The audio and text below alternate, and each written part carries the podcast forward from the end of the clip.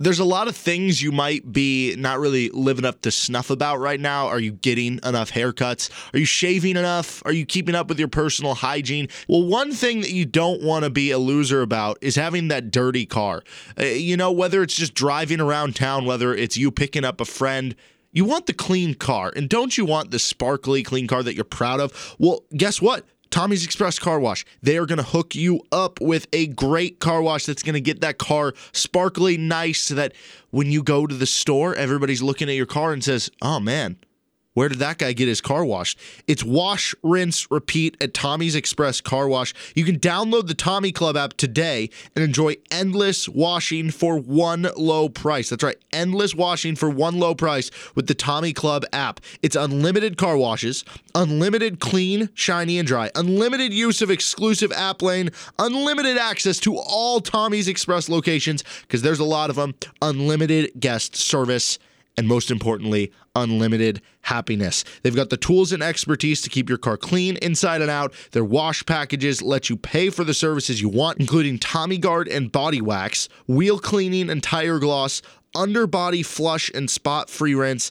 and vacuuming. So download the Tommy Club app today and enjoy that endless washing. Go to Tommy's Express Car Wash.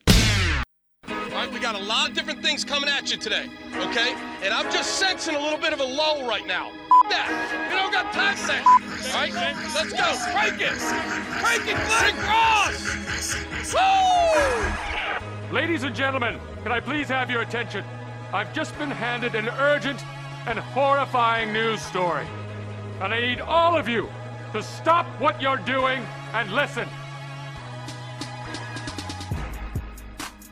You're listening to Rock Chalk Sports Talk with Nick Schwerdt and Derek Johnson on FM 1017 and 1320 KLWN.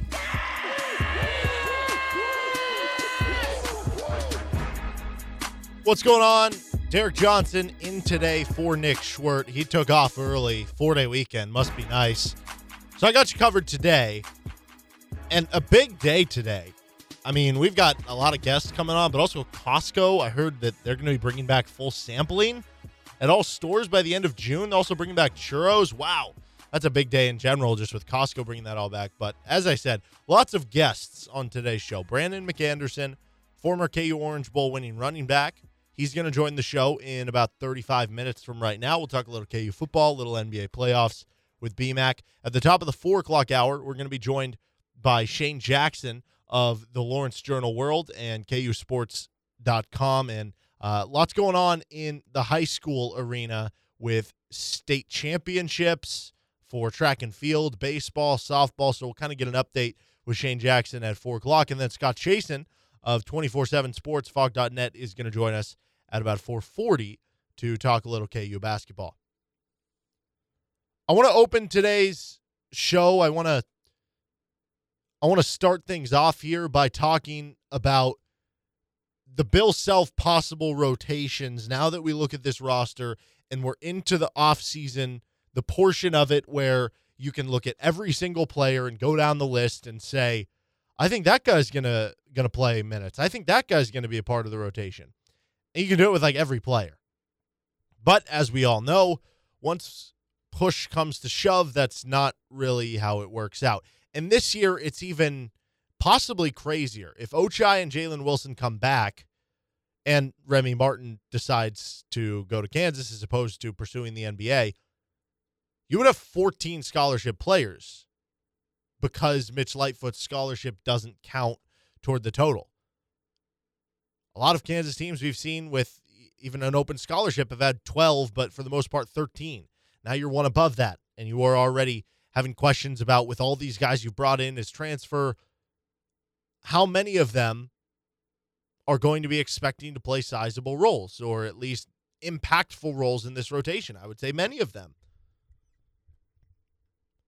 So I wanted to go back and do a bit of a deep dive on Bill Self rotations in his time at Kansas. We have a, a good little sample size, 18 seasons to look at dating back to the 2003 to 2004 season to kind of look at how deep his rotations typically have gone. And this is a little bit of a subjective exercise. Um like if I asked somebody on the street, would you consider that Tristan Enaruna was a part of the rotation, quote unquote? You know, like typically. Of course, there were certain games he was part of the rotation by a literal perspective, but would most people consider that he was a consistent part of the rotation? Maybe not. So that's a little subjective. So I'm I'm going to try to narrow this down to three different categories that you can sort things into. And with that, we'll see what we come up with. If we consider players who played 4% of a team's minutes to be part of the rotation, you might be saying, why 4%? That seems like such an arbitrary number. Well, yeah, it kind of is. But if you played 4% of a team's minutes, talking about total minutes, 4% of a team's total minutes that season, that means in theory, you played eight minutes a game for every single game that season because we're doing total minutes. So maybe you played 10 minutes a game, but you missed a couple games. So you still ended up right around essentially being at eight minutes per game if you took it divided by total games as opposed to just the games played for that player. And the reason why cutting it off there, a lot of times you'll see players come in for a four or five minute stretch. So if you're in the rotation for eight minutes per game for every single game, in theory, which 4% of total minutes, however you get there, you're probably coming in on two separate occasions for those chunks, or you're playing one big chunk altogether. So we'll consider that part of the rotation. By that number, 4% of a team's total minutes played. Of the 18 seasons that Bill Self has had, two of them have gone seven deep. That's a very thin roster. 10 of them have gone eight deep. So more than half of them have gone eight deep. That's kind of the sweet spot right there. Four of them have gone nine deep 06, 08, 2011, and 2016. All very good teams.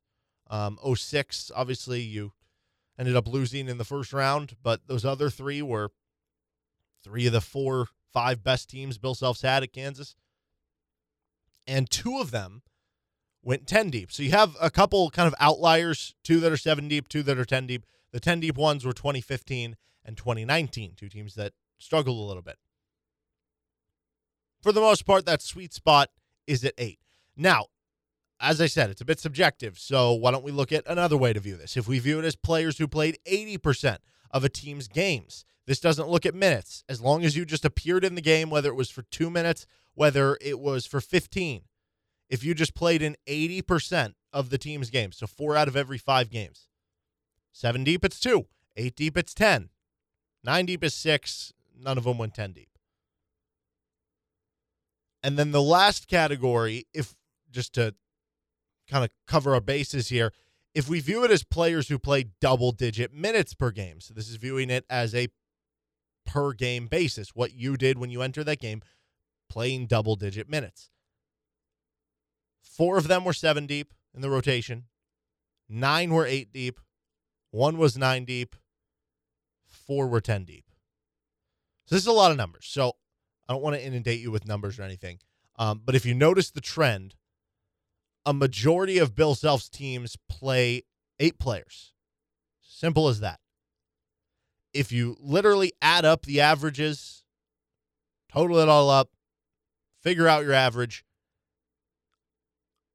over the 18 seasons with those three ways of looking at it, Bill Self teams are playing about 8.3 men per game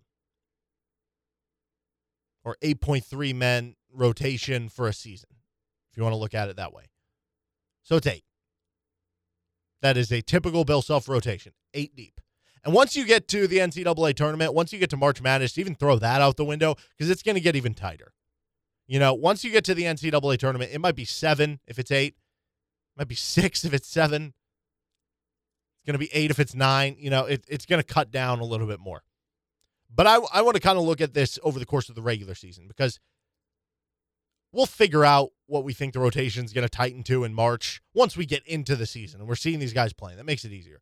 But to try to figure out which will even make the cut to being able to play in the regular season, how deep the regular season rotation could be, I think is a very interesting chore given this team. And we'll talk more about this with Scott Chasen.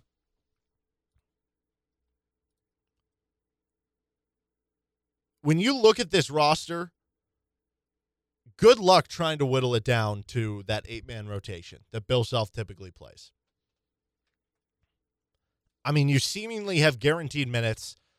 You know, uh, Remy Martin, Joe Yesufu, Christian Brown, Ochai Agbaji if he returns, Jalen Coleman Lands, Jalen Wilson if he comes back, David McCormick.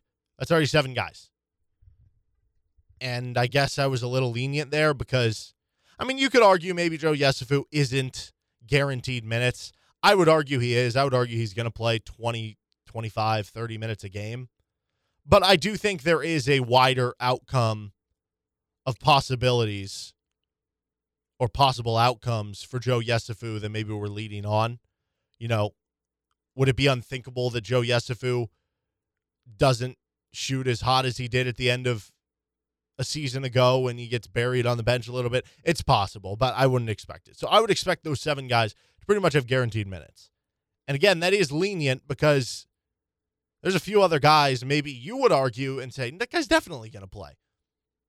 Dajuan Harris, maybe you throw him in there. Bobby Pettiford, Kyle Cuffe, KJ Adams, Cam Martin. You bring on a D2 transfer as one year left to play. Probably going to play. Mitch Lightfoot, Zach Clemence. Those are seven other guys, hypothetically. Again, if I give seven guys guaranteed minutes, and typically a Bill Self rotation is eight deep, those guys, Harris, Pettiford, Cuffe, Adams, Martin, Lightfoot, Clemence, one spot for seven guys if it's an eight man rotation. So pick one. Dajuan Harris, Bobby Pettiford, Cuffe, Adams, Martin, Lightfoot, Clemence. One of them's going to play. You know, maybe you say Cuffe's going to red shirt. Maybe you say Lightfoot won't really crack the rotation. Uh, Pettiford just had a bad ankle injury, so maybe that lessens his chances of playing and being ready for the season and being as developed early on.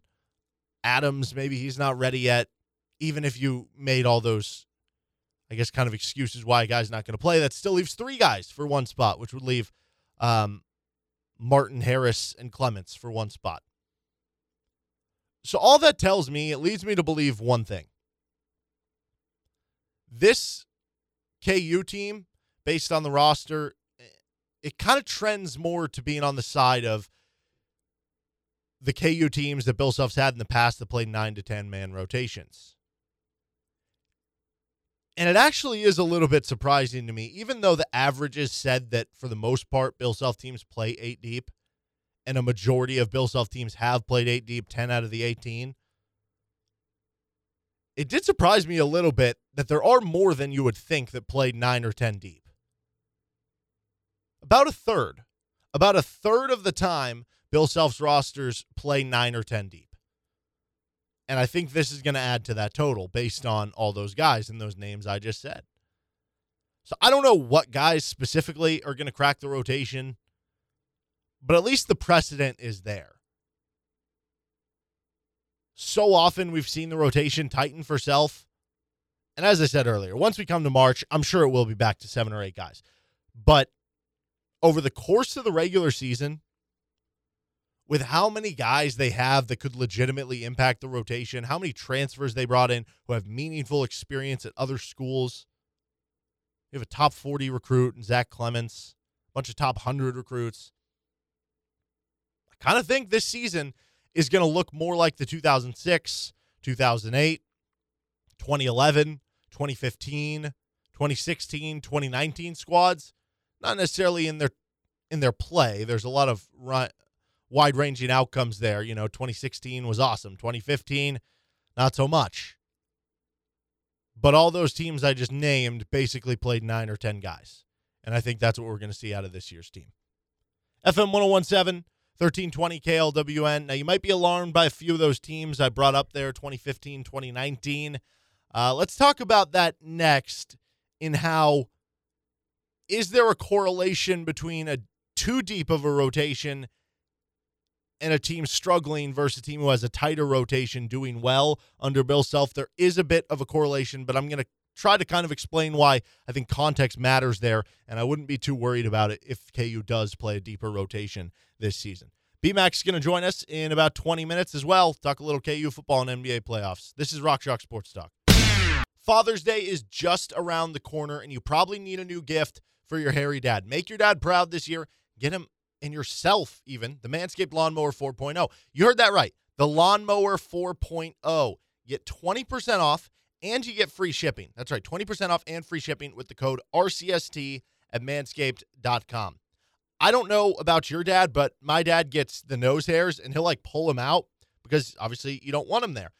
It'll make his eyes water. You know, I don't I don't know if sadistically he actually likes doing it or if, you know, it's just kind of a, a means to an end. He's just trying to get the nose hairs out. So you know what I'm doing for my dad for Father's Day, and I hope he doesn't listen to this because it's going to spoil the present that I'm getting for him, but I'm going to use my code RCST at manscaped.com to get my 20% off and I'm going to get him the Weed Whacker nose and ear hair trimmer, which is the best nose hair trimmer on the market and the perfect gift for your pops. That way, he doesn't have to make his eyes water and pull out all those nose hairs individually and be gross. And I don't know, you don't want your fingers sticking up your nose. And then, obviously, you know, genetically, what if I end up getting all these nose hairs? Then I know by getting him the Weed Whacker nose and ear hair trimmer that it works for him and I'll be able to get one for myself if that occurs for me as well. And I know he has the ear hairs as well. He'll do the same thing. So I know exactly what to get him. And again, that's 20% off with free shipping at manscaped.com and use the code RCST. They've got plenty of great stuff on the Manscaped website, including the Lawnmower 4.0. Check it out. Get your dad a nice gift. Don't forget that you came from your dad's balls. This year, show your original home some love with Manscaped. Welcome back, Rock Chalk Sports Talk here, FM 1017, 1320 KLWN. I'm Derek Johnson in for Nick Schwerdt today on your Friday. We got a long weekend ahead for us. No show on Monday. Don't forget you can check out all our stuff on the Best of RCST podcast brought to you by Tommy's Express Car Wash and also Manscaped, where you can get a 20% off with promo code RCST. So in the open, we obviously went over all those numbers about the rotation. Um, and I guess you could have, if you were listening closely to the teams that had some of the bigger rotations for KU, maybe you would hear about some of those teams that went 10 deep by at least 4% of minutes played. And both of them were teams that lost in the second round and never really hit their stride. Of course, in reference to the 2015 and 2019 teams. 2015 team was the Kelly Oubre team. The 2019 was the Dedric Lawson team. Again, teams that had successful-ish seasons. You know, you got a two seed, you got a four seed, um, but compared to KU standards, you know, one of the years you didn't win the Big 12, and neither year you really ever looked like a Final Four contender, and obviously you didn't make it out of the first weekend. And when you look at the opposite end of things, by that same metric, the teams that were seven deep, so I guess the shortest of benches, the teams that had the tightest rotations, you're looking at teams that went on deep runs in March, whether it's a Final Four appearance or an Elite Eight appearance. So I think that brings up a good question. If you're looking at those numbers, do you view that as saying you want to have a deep rotation, or are you better off having a tighter rotation? I mean, you can you can throw out examples um, if you just looked around the country, forget KU, of each and every way. And I, I think it's important to point out that you know, whatever works best for your coaching system, your personnel, your specific team is going to be what's best. And there is no necessarily right way to do it. You could say this about anything. You know, a team who plays slow, a team who plays fast. What's better? Well, we see teams who play fast make the final four. We see teams who play slow make the final four. You know, there, there is no right answer. There's multiple ways to skin a cat, so to speak. But does this apply for the bench unit? Well, okay, Gonzaga had a much shorter bench last year. Baylor was a little bit deeper. They went about eight deep when you had Mayer, Flagler, and then depending which big was starting, Flo Thamba or Jonathan Tchamwa Tchatchoua. The other one was coming off the bench. Um, you could go back and look at teams like Florida State who have had really successful seasons playing 10, 11 guys. So, um, I, again, multiple ways to, to skin a cat. But as far as the Bill Self thing, maybe there is that question. Do you want to have a deeper rotation? Or are you better off with the tighter rotation? I think part of it is looking at context, though. It's much easier to come up with why the 2015 and 2019 teams played a lot of guys. As we look into this 2021 team, if they play a lot of guys, and again, who knows? You never know how pieces are going to fit and how players are going to play when they transition to a new school. But in theory, we look at this roster and say if they do play a lot of guys, it's because a lot of them are really good. You know, It's because a lot of guys have played meaningful minutes, meaningful games at other schools, and they're coming over here now, so you expect them to play again. But when you look at the 2015 and 2019 teams, I don't view those as teams where, oh, they just played a lot of guys because they had so many stars on the team. I view those a little bit differently. They were kind of trying to figure out who the best players were. They were trying to figure out the right rotation or mix of players in that lineup. You know, like 2015, you didn't know if Kelly Oubre was the guy off the bench. You didn't know if he was going to be a star. Um, Frank Mason and Devonte Graham were still in their developmental stages. Devonte Graham was a freshman that year. Frank, it was his first year starting. Wayne Selden still had yet to break out. You had a bunch of bigs. You didn't really know what your best option was. Is it Cliff Alexander? Is it Jamari Traylor? Is it Landon Lucas? Is it uh, Carlton Bragg? You know, you had so many questions. You just didn't know how to fit all the pieces together. None of those players were really fully developed yet.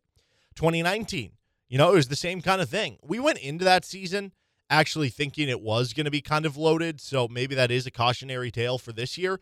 But at the end of the day, once you look back on it now, you say, we viewed it loaded with depth because we thought that Charlie Moore was going to be awesome. We thought that KJ Lawson was going to be awesome. And those things didn't really pan out for you. And then again, when you throw in Udoka's injury, Lagerald Vick leaving the team, of course, there's going to be a, a, almost like Bill Self scientist mode where you're testing different formulas and potions and, and whatnot to try to figure out the best lineup because you lose two basically starters off the roster. On top of it, you had a bunch of newcomers and you had, like I said, a bunch of guys who, whether it was freshmen, Devon Dotson, Quentin Grimes playing for the first time or guys playing into new roles, you just couldn't really ever figure out the lineup.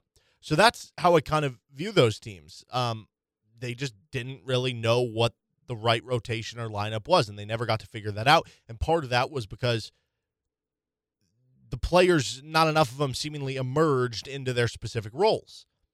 So I guess in one sense, KU having a deeper rotation could be a means of them never figuring out the right role and the right lineups. That could be one cause of playing a deeper rotation. You just don't know who the best guys are.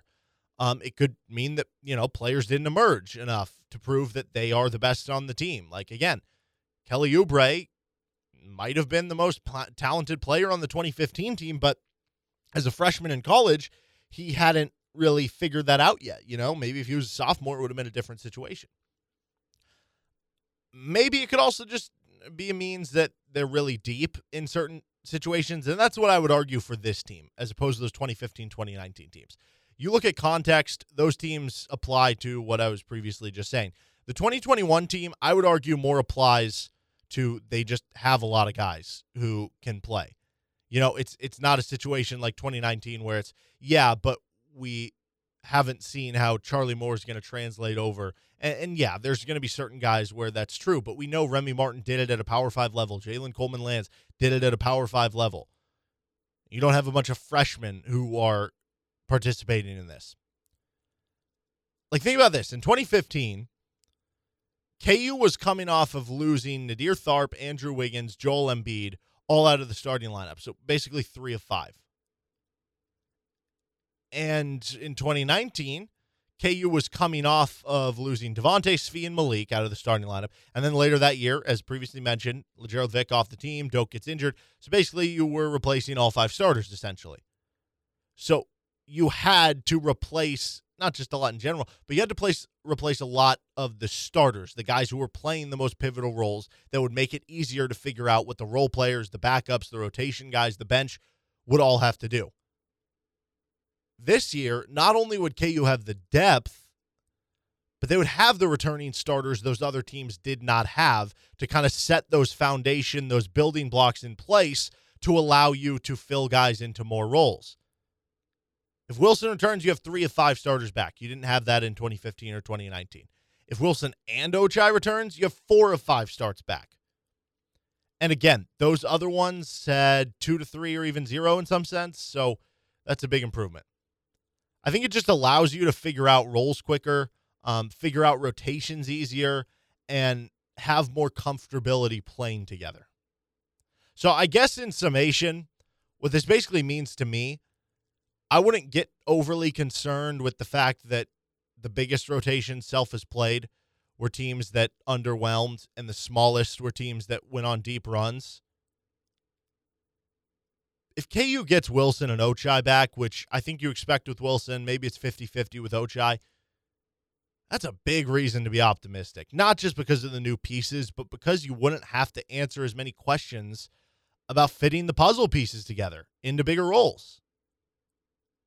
I wouldn't worry about the fact that 2015 and 2019 played a lot of guys, you know, and weren't as successful if this team ends up playing a deep rotation, just because I think the context is a lot different there. And I think you can even look to the teams that played nine men rotations where it was one off, you know, the 2015, 2019, instead of a 10 man rotation, you look at teams that played nine men rotations, still deeper than self typically plays. As we previously mentioned, the average is eight guys. So even nine is deeper than he typically plays. And when you look at the teams that played nine men rotations, you have 2008, which won a title, 2011, which probably should have won a title, ends up still one of the best seasons Bill Self's had and makes the Elite Eight. And the 2016 team, which, you know, that team was awesome. I don't I don't think that team gets enough love with how good they were. They were uh, just elite defensively, um, offensively. You had Mason, Graham, Selden in his breakout year, Perry Ellis, like that. That was a squad, and it was deep as well. You, you could make the the serious argument that 08, 2011, and 2016 are the three best teams Bill Self has. I'm not saying that's correct, but at least three of the top five that Bill Self has ever had. And those teams play deeper rotations at nine men rotations. So, uh, like I said, I think it's a context thing. You can skin a cat multiple ways. If KU does have three of five or four or five starters back, I think it makes the depth an advantage, unlike some of those previous years where maybe it was more of a symptom of the cause that was they just couldn't figure it out. FM 1017 and 1320 KLWN's Rock Chalk Sports Talk. Brandon McAnderson, former KU Orange Bowl winning running back of the Jayhawk Radio Network, going to join us next. Talk a little KU football and a little NBA playoff talk. That on the other side.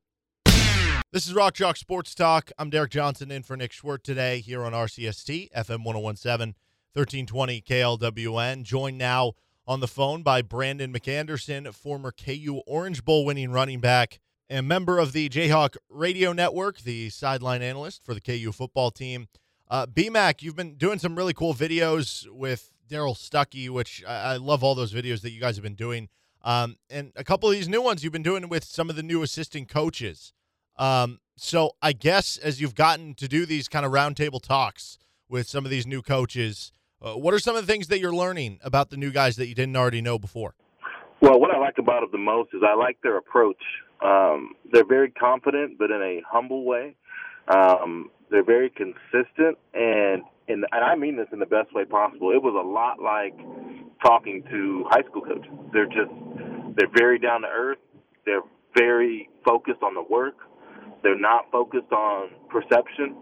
They're not focused on selling an ideal what they're doing is saying we coach football, and that's what we're here to do. How much of that mentality, I guess, like you said, just being so down to earth, do you think comes from the roots of specifically with guys like Borland and Leipold coming from a Division three school? Do you think that relates to that at all? Absolutely. I think what's been interesting was what was interesting with Borland is I think there were some things that he's a little bit too humble to say, but I think he looks back on it like you know, this was an attainable, this was a goal that I put at the top of the charts for myself when I started in this business. And to get there through the path that he got there is pretty amazing. I mean, especially considering the route. I know for uh, Coach Leipold, being that he was at a position where, you know, at Nebraska, at an assistant, as an assistant for three years, where he could have actively pursued that from a pretty high point and for whatever reason, his journey led him backwards.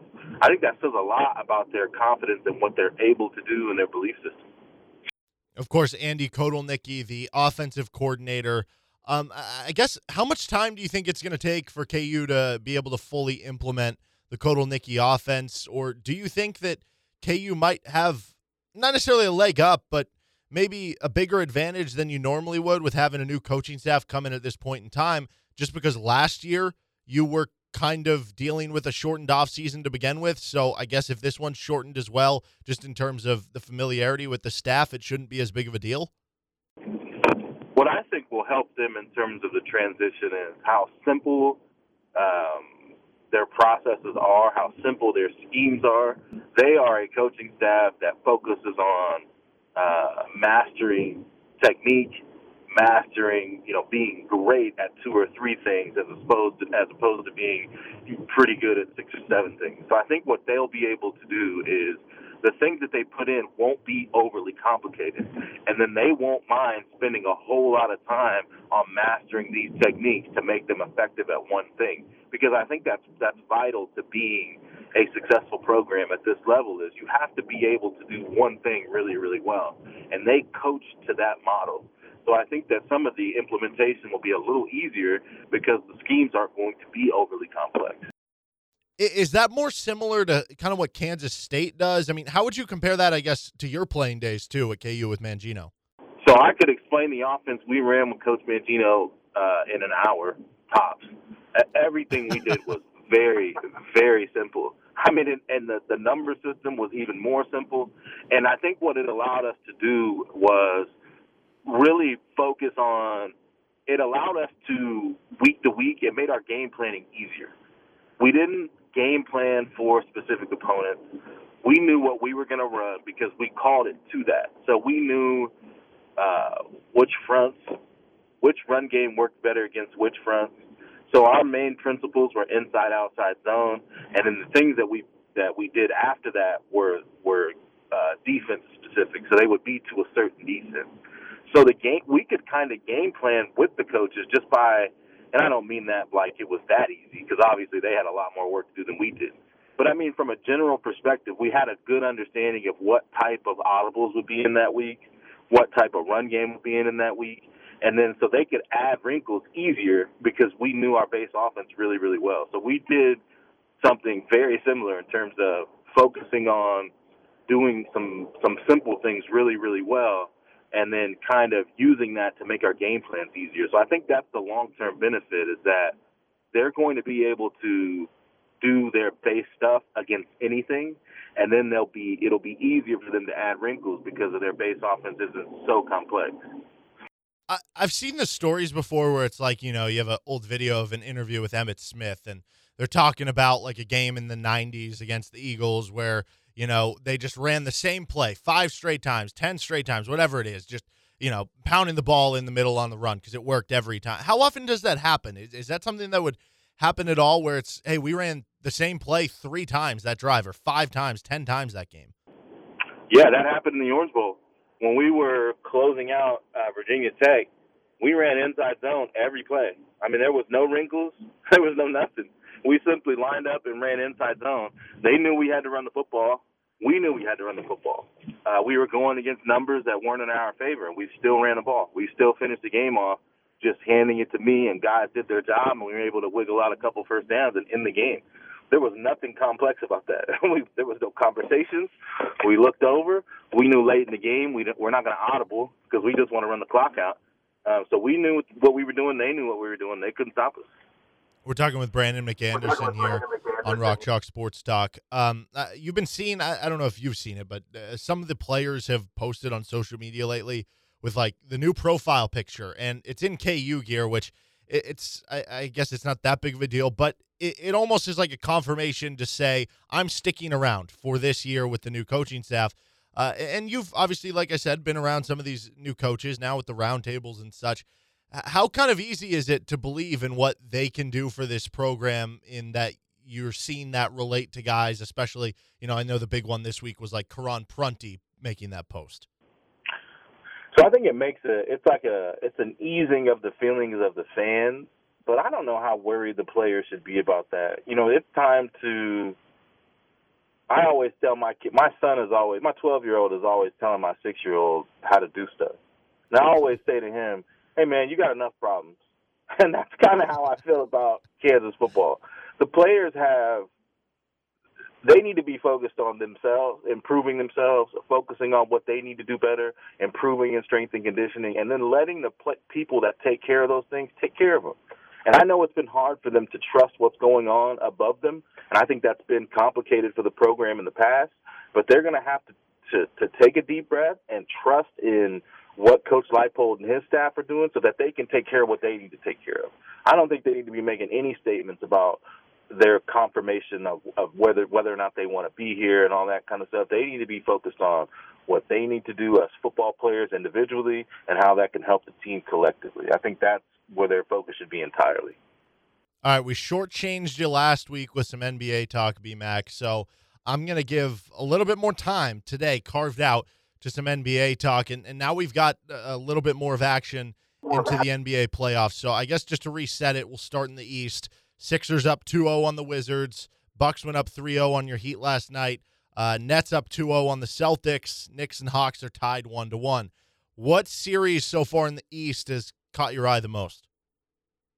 Knicks Hawks, and I kind of expected it to be. Um, you know, I think the Hawks are more talented, but because of all the intangibles, the Knicks and Hawks are even it's also really cool seeing Madison Square Garden important again, especially someone that loved the '90s Knicks um, and their style of play and what it felt like to watch a game on TV in that building. I mean, forget about being in the building. So it just meant a lot. So it's cool to see the Knicks revival, and it's really cool to see the Knicks revival uh, be at the hands of someone like Derrick Rose, who just keeps clawing and fighting. And you know, this guy you know, for all the talk about what he wasn't, that guy keeps fighting for his career, and it's super fun to watch him be successful. Has anything you've seen so far in the East changed the way that you think it's going to play out over the next several weeks? No, not necessarily. I will say that the Bucks have been a pleasant surprise because you know we've gotten used to the Bucks being this great regular season team without a lot of substance in the postseason, and I think they had been hearing that noise too, and they they appear to be pretty pissed off about it. Um, I think it's scary for teams uh, facing the Bucks that Giannis doesn't have to do it every night anymore, and it's not like it's due to one thing. Obviously, Jrue Holiday. I think I heard a stat this morning where Jrue Holiday is plus 84 and they're minus 23 when he's not on the court. So I mean, he's a big time individual uh, contributor, but I think he also gives them toughness and, and balance at a position where Eric Bledsoe was so feast or famine they couldn't count on anything from him.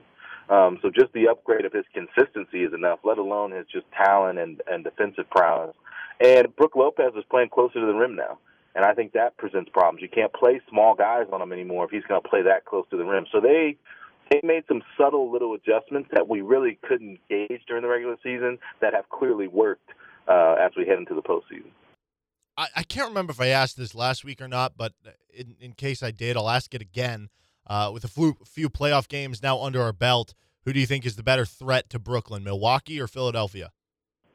I think Milwaukee because their ability to play offense or de- and defense. So I think what what you'll see is that this kind of reminds me of those the Warriors team that was completely unbeatable. And one of the reasons they were is because they had guys that could play, and I'm talking about even pre Durant, where they had guys that had equal value as two way players, even guys that couldn't shoot. You know, guys like Iguodala, guys like Draymond Green, in terms of being distributors and smart players, and then being lockdown defenders on the other side. So it took a team that had a lot of playmaking and defense to beat them, and tons of injuries, but the Raptors fit that profile because they had guys that were two way players that could guard their position well and create shots. I think the Bucks have the same combination. Um, they have their superstar in Giannis, and then they have guys that can get their own shot and guard their position. Jrue Holiday, Khris Middleton. I know they just lost DiVincenzo, who doesn't seem like a huge loss, but he, he's so active on the boards. It's a, it's a, it's a, it's a little. They'll feel that a little bit. Um, but the shooting behind that, guys like PJ Tucker, Bryn Forbes, uh, Connaughton, uh, Brook Lopez still being able to knock down threes, Bobby Portis being able to be a, a streaky shooter. So they have way more options than they had before, and they have two way options. So I think they are a bigger threat uh, to the Nets than I imagined that they would be. Because you know the big problem with the Nets, the only problem with the Nets so far is rebounding, and that's something that the the Bucks will be able to to punish the Nets. Yeah, I'd just be really interested if it, if it is Philadelphia, and I guess they'd have to hypothetically go through both, just because. And I don't disagree with you on the Bucks thing, but with Philadelphia, it'd be such a clash in you know with the Nets. It's it's all about the offense, right? Like they might have one of the best offenses ever, but the defense can be lacking. Although you know they've ramped that up. Um, with the 76ers, like it is all about the defense. And like you could say, well, Kevin Durant, Kyrie Irving, James Harden, those are three of the best offensive players in the league. You can look at the Sixers and go, well, Joel Embiid might be the best defensive center in the league. Ben Simmons might be the best perimeter defender in the league. Matisse Thybulle is in that conversation too. Danny Green is one of the best team defenders and role players in the league. So I just think that would be really interesting seeing the kind of back and forth between those two. And to be clear, you asked had anything changed in my opinion. I thought the Sixers would be a good matchup for the Nets before the playoffs started. I wasn't sure about the Buck, the the Bucks. So I'm more saying like I think the, this early playoff run by the Bucks has reaffirmed my my belief that they can be a real challenger to the Nets. I thought the Sixers would be a real challenger to the Nets anyway because they're going to be. It changes the type of lineups you can play. So the Nets' best lineup this year has been Jeff Green at center. Um, they can't do that against the Heat, against the Sixers. That's out the door. You can't play small guys on uh, Embiid, so it limits their ability, who they play in that fifth spot. So in that series, you're going to see more, uh, more Claxton, more DeAndre Jordan, and then so now that weakens their defense because right now the only thing that weakens their defense is is Blake Griffin. I know the Celtics are so banged up; it's hard for them to do anything. But Blake Griffin on the perimeter, and it hasn't been great um, on defense, but he can't play center against Embiid, so he's not even an option. So it kind of changes their rotation because now they're going to have. It's going to be hard to split those minutes because the way Embiid is played, and then when Embiid goes to the bench, you're bringing in Dwight Howard, who's become this this late career rim running offensive rebound monster, and he, you can't play small guys on him either. So I think they they pose a lot of problems to the to the Nets' weakness, which is right now rebounding, and then I think to an extent defense. Except the Celtics aren't equipped to do anything about that. Um, but I think you'll see that the Bucks will be able to do something about it, and I think the Sixers will be able to do something about it as well. So it'll be very competitive in those two matchups. All right, we got BMAC with us a few more minutes. I do think it's interesting with Philadelphia. We spent so much time. I shouldn't say we, but just like a lot of people spent a lot of time talking about, oh, they got to trade one of Embiid or Simmons. They can't work together. But instead, they were just like, nah, we'll just we'll just make a few tweaks. We'll sign Dwight Howard, and it just ended up working so perfectly. Um, on to the West though, where the Jazz and the Grizzlies are even one to one, a bit surprisingly. Uh, the Mavericks are up 2-0 on the Clippers. That a bit of a surprise. Lakers have come back from the game one loss to take a 2 1 lead. Nuggets up 2 1 after they were down 1 0. Uh, I'll kind of ask the same thing here that I asked you about the East. What has kind of caught your eye so far in the Western Conference? It had to be that Clippers Mavericks. I don't think it's surprising that the Mavericks are competitive. Um, I think it's surprising that Luka is 22 years old and he's the best player on the court with Paul George and Kawhi also on it. And it's just amazing how he's making these adjustments. It feels like the way it used to work in the past was you would watch a guy play in the playoffs and you could see how there was some hole in his game that you thought, okay, he's going to have to overcome this in the coming years. I know in that in the in the series against the Clippers last year, I thought for Luka it was posting smaller players because you could put guards on him that could get underneath him, and he couldn't do a lot around the rim. Well, year later, that's over. Like he his post his ability to bully small guys just in that one year the improvement that he's made has been pretty scary. So I think it's kind of to the point where the biggest weakness of his offensive game he's already addressed, and he's 22 years old. And that shooting thing, everybody always points to his shooting percentages because they're lower than the shooter that we see in the playoff games. And I think that's because they've they've just dealt with so much injury and turnover, uh, COVID this year. Um, Doncic self-admitted he was out of shape because he expected the season to start later. So some of those shooting percentage things aren't great indicators of the quality of shooter that he is. So I think that as his shooting increases, I really don't know what anyone's going to do with him. Yeah, Luka's been been awesome to watch, and I think you just look at the West in general, like the As a Nuggets fan, Damian Lillard is causing me way too much stress right now, but he is absolutely incredible to watch. And I think just each and every team in the West you look at and say, there's like one guy on pretty much every team that you tune into and say, wow, I'm really excited to see what he does tonight. Yeah, there's a lot of good players. Almost every team has one. That I, the other night when the Blazers were down 18 and Damian Lillard just made every shot uh, until they were down five. That was as scary as it gets. But then the Joker, you know, penguins around and then ends up with 36, 12, and 5, and he didn't even look like he played that well. So I think there's just some really, really good superstar players in the West. He's Brandon McAnderson, former KU Orange Bowl winner, Jayhawk Radio Network, KU football sideline analyst. BMAC, thank you and uh, enjoy your three day weekend. Yes, sir. I appreciate you. All right, there's Brandon McAnderson, former KU Orange Bowl winning running back, joining us here on Rock Chalk Sports Talk. One hour down, two to go. Four o'clock hour here on Rock Chalk Sports Talk, FM 1017 and 1320 KLWN. We're joined now by Shane Jackson of the Lawrence Journal World, who comes on the show uh, to talk about some high school sports here today. Uh, track and field state championships in the state of Kansas going on. So is the baseball and the softball state championships as well. So Shane has been very busy, but you can check out all of his great work again in the Lawrence Journal World, ljworld.com. Uh, Shane, I know you're out at the track and field events today. Yesterday was pretty successful day for Free State, to say the least. It was the birthday of assistant coach Steve Heffernan, and it sounds like he had uh, quite the day to celebrate yesterday. Yeah, he did. Uh, you know, the four by eight uh, hundred meter relay team for the boys uh, came through for him, as is kind of was kind of expected. Actually, going into yesterday, uh, that's the only thing I knew for certain. It was like four by eight's going to win a state title, and everything else will take care of itself.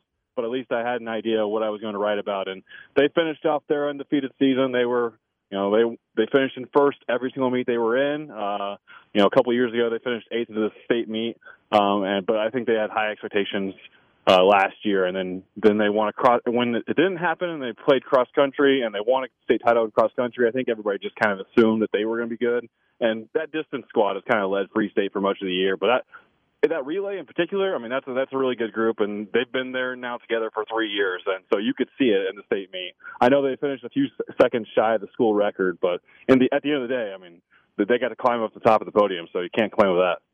And one of those athletes on that team is Ben Shyrock, who's just a junior. Uh, he had quite the day as well, beyond the four by eight, correct? Yeah, yeah. He uh, he ended up winning the two mile, uh, which is always nice, uh, just uh, from the writing standpoint, when the first event of the day leads to a state title.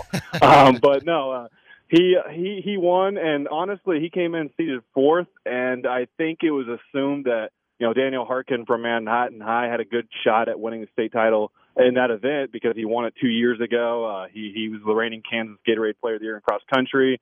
You know, he signed to Kansas Wesleyan, uh, you know, to do running and tennis over there as well. And so I think he was kind of the guy to beat. Um, and Ben stuck with him the entire way. I mean, for seven laps, he was right behind him. Uh, and then on the eighth lap, he just he just decided to pass him and kept going. And uh, you know, he admitted afterwards that that was pretty much his game plan uh, and and he executed it to perfection. Uh, it was a very good race, and you could see that even he himself was surprised by what he did. Uh, certainly raises expectations for him, although I think he already had ex- high expectations for his senior year. But I mean, he's going to be good in cross country again next year. He's going to be good in track as a dis- distance runner as well. So, um, but a good good way to get your first individual crown and, and be a good runner to do so. On the girls' side of things, we saw just a sophomore, Aubrey Duncan win the girls' javelin. Uh, Lawrence High senior, Amaya Harris, who's a senior, as just mentioned, finished third in the event. Uh, tell us a little bit about what happened in, in the girls' javelin. Yeah, it, that one is one of the more interesting ones. Uh, Aubrey came in seated, I think, second or third, um, and she said she didn't do as well at regionals. Um, but it, it was crazy because I, I, you know, that one that one shocked me a little bit. Um, but it seemed like that's that was actually expectation for her. Like early in the year, I mean, this is her first year ever doing the, the this sport. Uh, she's a volleyball player. Uh, you know, that's her main focus, and so she decided, you know, when the team started practicing last year, uh, that she was going to give track a try, and then obviously the season got canceled, and so she didn't pick up a javelin at all until uh, you know this time this year, uh, and then it took about one or two meets, and then someone told her, "Hey, you're going to be really good." Uh, and I think uh, her results speak for itself. I mean, she she I think shattered her already personal best by you know six or seven feet. She came away with a school record.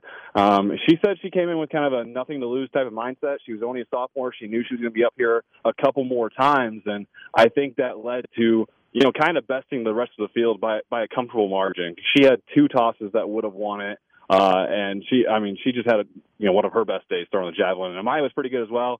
Uh, and she was right up there in the mix as well. But and she always is. I mean, I think that's her third time uh, medaling in that event, um, and not having a season last year, obviously. So she medaled in every single uh, time that she did that event in her high school career. So she's very good as well. But uh, you know, Aubrey certainly has you know higher higher expectations now moving forward. But she already is going to focus on volleyball. You know, this weekend. That's I think she's going to be at a tournament. So. Well, pretty interesting there, quite the athlete, uh, to say the least. Uh, those were some of the gold medal finishers that we just talked about. Uh, what about some of the other podium finishers, second and third places for the two local schools with Free State and Lawrence High yesterday? Yeah, uh, Bella Kirkwood obviously came to mind right away. Uh, she finished up as as a runner up as well uh, in long jump, and you know obviously she she ended up falling to someone who's very good and comes away with gold medals in almost every event she does.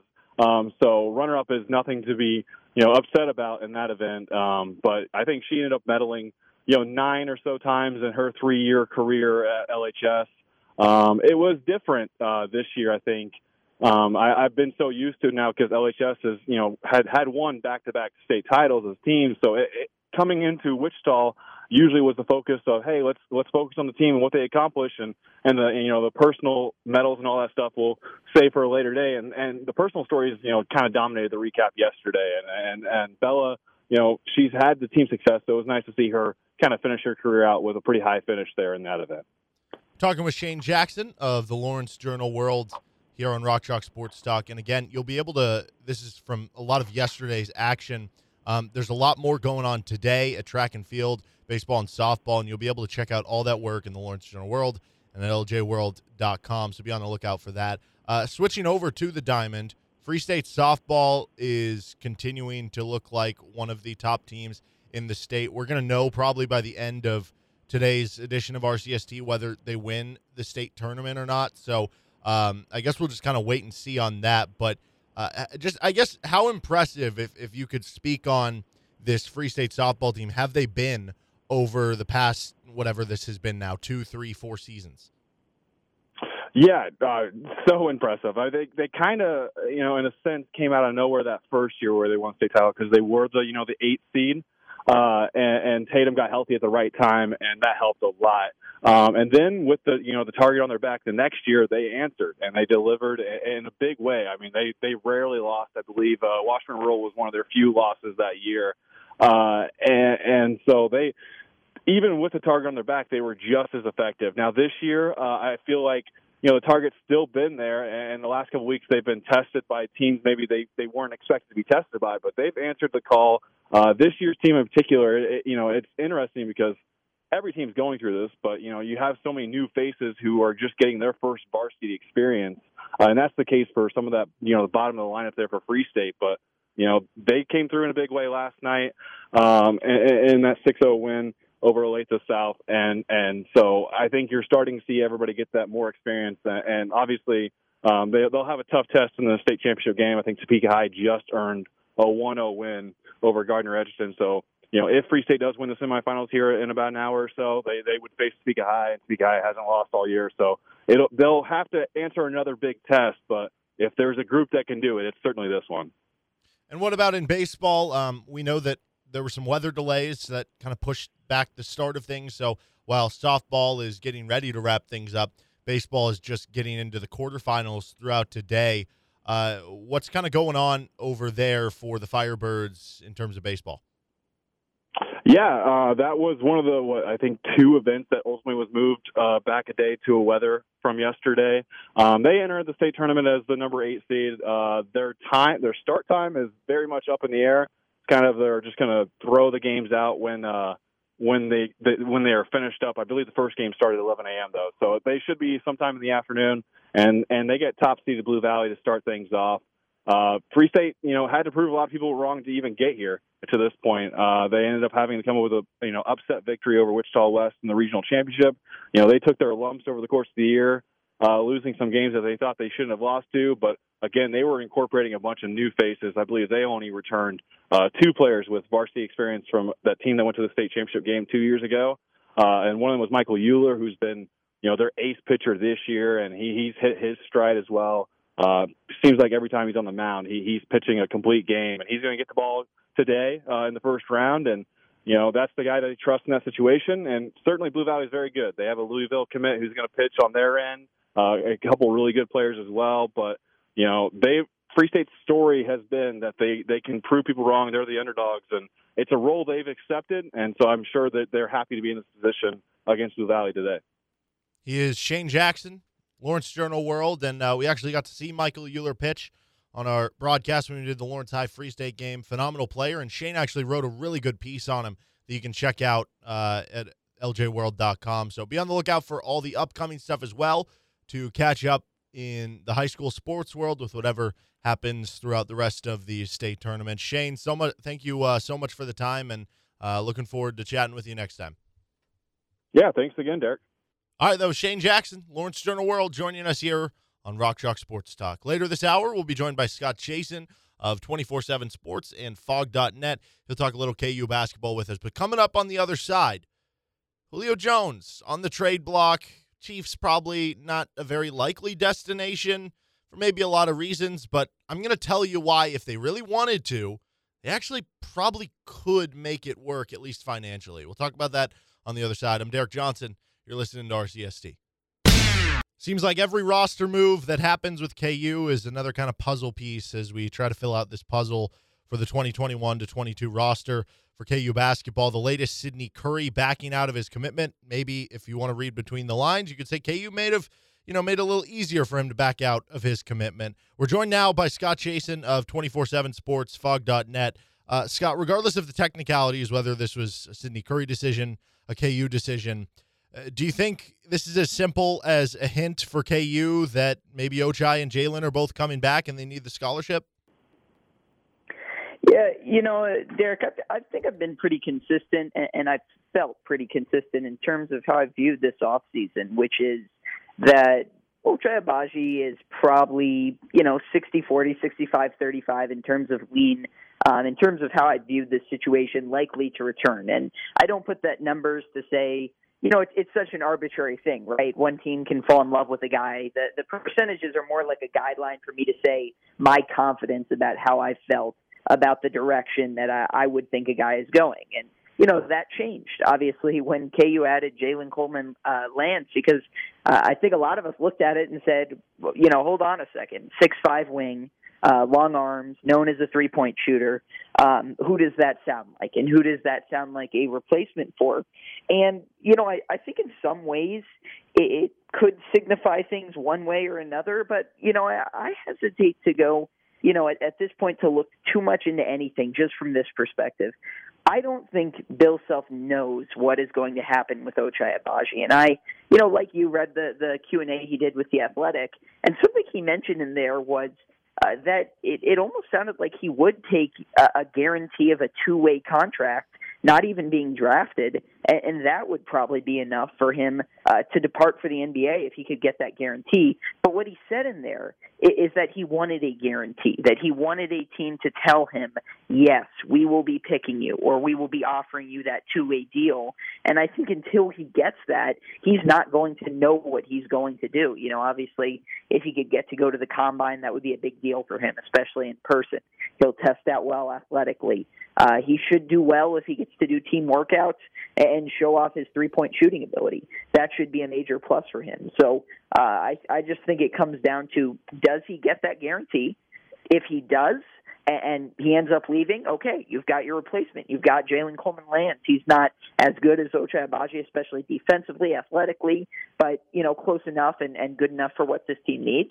If he does come back, okay, you've got the scholarships to make it work. You've got a lot more depth on the wing. You've got a lot more three point shooting, uh, and you like your team either way. So, uh, you know, this to me doesn't make me think uh, the KU staff has been tipped off one way or another. But what it does make me think is that they're prepared for both scenarios you know, obviously either him leaving or him staying.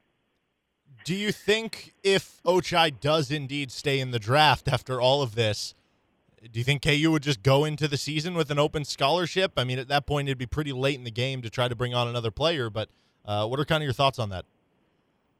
Yeah, maybe to probably. Um, you know, it's always possible someone could come available in the same kind of situation like an Ochai Agbaji um, you know, making a draft decision down to the minute, and then they say, you know what, I am going to transfer, and uh, or I am going to return to school, and I am going to transfer. You know, that stuff does happen. Uh, Lagerald Vick was uh, in a situation, you know, a couple of years ago, or maybe a few, where uh, he pulled his name out of the draft and said he was going to transfer. Now, obviously, he came back to Kansas, but those guys do come available. Uh, so I think you know it'd be possible, but uh, I also don't think you know there'd be this huge scramble and rush to fill that last spot. Uh, just because Kansas is already, as things stand, one over on scholarships in terms of uh, Mitch Lightfoot using his bonus year of eligibility. So, you know, already they have one extra of what you'd normally be afforded on a college roster. Um, so, yeah, I mean, I, I don't think it'd be a huge panic, mostly because, again, um, I, I think they have everything they need. Obviously, they lost the guy in the front court, but you know they they have a ton of guys in the front court, right? Sydney Curry is gone, but you still have David McCormick, Mitch Lightfoot, Cam Martin is another super senior there. You've got some freshmen, you know Zach Clemence, KJ Adams. He's not a five. Maybe he'll play it in small ball lineups, but he can play the four. Jalen Wilson can play the four. He can play some five. Uh, Christian Braun can play some four if you need him to. So I, I, you just have so many guys, and, and that extends to really every position on this team, uh, to where I, I don't think it would be, you know, an absolute mad dash to the finish or scramble, and you know, hey, we've got to get someone in here. It's needed. You know, I, I think Kansas, you know, if there was a guy, sure, but otherwise, I think they could be, you know, pretty content with just leaving that one open. So let's say Ochai and Jalen do uh, come back, and at that point, you'd have four or five starters back would you guess at that point it's just as simple as, you know, Remy Martin slides in for Marcus Garrett's starting spot in the lineup and the rest is all consistent with what you had last year? Or do you think there still could be a, kind of a shakeup to the rotation and starting lineup, even if you do have four of those five starters back? Well, I think if you're a starter at Kansas, you have to lose your spot. So I think that would be uh, a good sign for the four guys who started last year. Obviously, Ochai and Jalen I think would be close to locks to start. David McCormack, I think, would be a lock to start. Christian Braun would be the one I would look at and say maybe you could change it up, and not necessarily because I think he's a bad player or anything like that. I think he's a very good player with a chance to be a great player. But you look at what KU has, and you know maybe you'd want to put two ball handling guards on the court together. Um, I felt like at times last year that that KU lineup. Uh, with those four guys in it, didn't have many guys who could go get their own shot. So it would make sense then to say, well, hey, let's take one of them and put him on the bench and um, play with two guard, you know, uh, ball handling guards at the same time, knowing that that guy is still going to get 25 to 30 minutes and still probably play as much. It's just tweaking your lineups um, and your rotation. So you know, he'd be the one that makes the most sense. Um, but again, he, you know, if you're a starter at Kansas, you start you know, 20 or 30 games, however many they played last year, uh, you've got to lose your spot, right? So uh, someone would have to come in either, you know, I guess Joe Yesufu would be the the most likely candidate and and earn it and show that he's good enough behind the scenes uh, to get that starting spot because you know I think Bill Self has shown he will adapt he will change things up if needed, but that's not always his default setting. So, um, you know, if there is going to be change, Christian Braun makes the most sense. I think that's why you're seeing a lot of fans, especially people who didn't really like the team last year, kind of by default automatically uh, take Christian Braun out of the starting lineup. It, it does make sense. I'm not trying to dog anyone, but you know, at the same time, he would, you know, someone would have to come in and earn it. Um, and, and so if, you know, if Joe Yesufu couldn't do that, uh, I would have a hard time really seeing anyone do that, at least to start the year. You know, a lot of the offseason talk, we always get into this mode of, well, that guy's going to play, that guy's going to play, that guy's going to play. And you go down the rotation and you end up giving minutes out to 11, 12 guys. But we all know that that doesn't end up being the case. And Bill Self might play closer to eight or nine guys. As I was talking about a little earlier today in the show, though, there are a few years where you could kind of pinpoint out and say, well, that's a bit of an exception to the rule. Like the uh, 2010 2011 team that was basically playing 10 guys. Um, you could look back to the 2015 2016 team, and because they were basically, you know, some nights it would be Carlton Bragg, some nights Cheick Diallo, Jamari Traylor, Hunter Mickelson, Hunter Mickelson. Maybe you could make the case that you had uh, an 11 man rotation until you got to the postseason in that situation. Um, do you think this team has more of a case to be one of those exceptions to the rule, or would you still expect kind of the typical Bill Self? Well, really, it's only going to be seven or eight guys. I think this team does have a little bit of an argument to make with all the pieces that come back. And the reason why I think so is because you're dealing with a lot of guys who have very good playing experience. So if you were to list off the guys, and I'm doing this off the top of my head, I don't have a roster in front of me, uh, the guys that you know are going to play based off prior playing experience. You'd start with your starting five. Let's take the four starters from last year and add Remy Martin to it. Okay, that's five guys. We think that Joe Yesufu, based off his, you know, playing experience, especially to end last year, is going to play. So that would be a sixth guy. J- Jalen Coleman Lands is not transferring to Kansas, you know, obviously without the idea that he's going to play. That's seven guys. So you, you look at that seven, you're going to get one more guard out of the, the backcourt. So that's either going to be Pettiford or Harris. That's going to be eight. And that hasn't even mentioned any of the freshmen big men that you've brought in. That hasn't mentioned any depth, actually, any backup big men. So that, you know, like at a minimum, you're starting with nine. And I'm not saying all these guys are going to play 20, 25 minutes, whatever.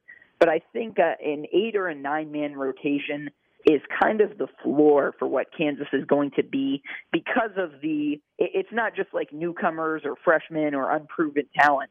It's guys who have actually proven it at, you know, a high level. So, you know, if you want to say, you know, pick a few guys who could get phased out, well, someone of Cam Martin, Mitch Lightfoot, and Zach Clemence uh, not going to get very many minutes. Someone of, you know, Bobby Pettiford, Dajuan Harris, not going to get that many minutes. Maybe it's possible someone out of Joe Yesufu, Jalen Coleman Lands um, isn't going to get that many minutes, but you know it's still a lot of guys. And again, you combine that with the fact that Kansas, if everyone comes back, will have 14 scholarship players, one more than normal. You know, we've seen Kansas go into seasons with an open scholarship. This is a case where Kansas will be one over, and you'll know that several of these guys you know, Cam Martin, Remy Martin, Mitch Lightfoot, probably David McCormack, Ochai Agbaji if he comes back. You know, you got those guys for one year, so you may as well play them. Uh, I think it'll be a case where Bill Self encourages his front court guys to be very aggressive and foul and kind of work out the minutes that way by, you know, hey, if you get in foul trouble, it's no big deal. We have people behind you. You know, just play hard. Um, I think that'll be part of the equation. And then, you know, I, I think same thing on the wing almost. He'll have so many uh, that he can throw out another team that he won't have a problem with those guys being too aggressive, which might actually help KU's defense be better uh, than it was last uh, than it was. I guess not quite last year, but maybe two years ago. We're talking with Scott Chasen of 24/7 Sports, Phog.net. You mentioned Bobby Pettiford, and uh, there was kind of something last night that it sounded like he uh, tore some ligaments in his ankle. I, I don't know if, if that has an impact, uh, the, the time frame on that of him being ready to go at the start of the season, or if it would impact his ability to kind of get with the team during summer camp and in the fall and all that stuff.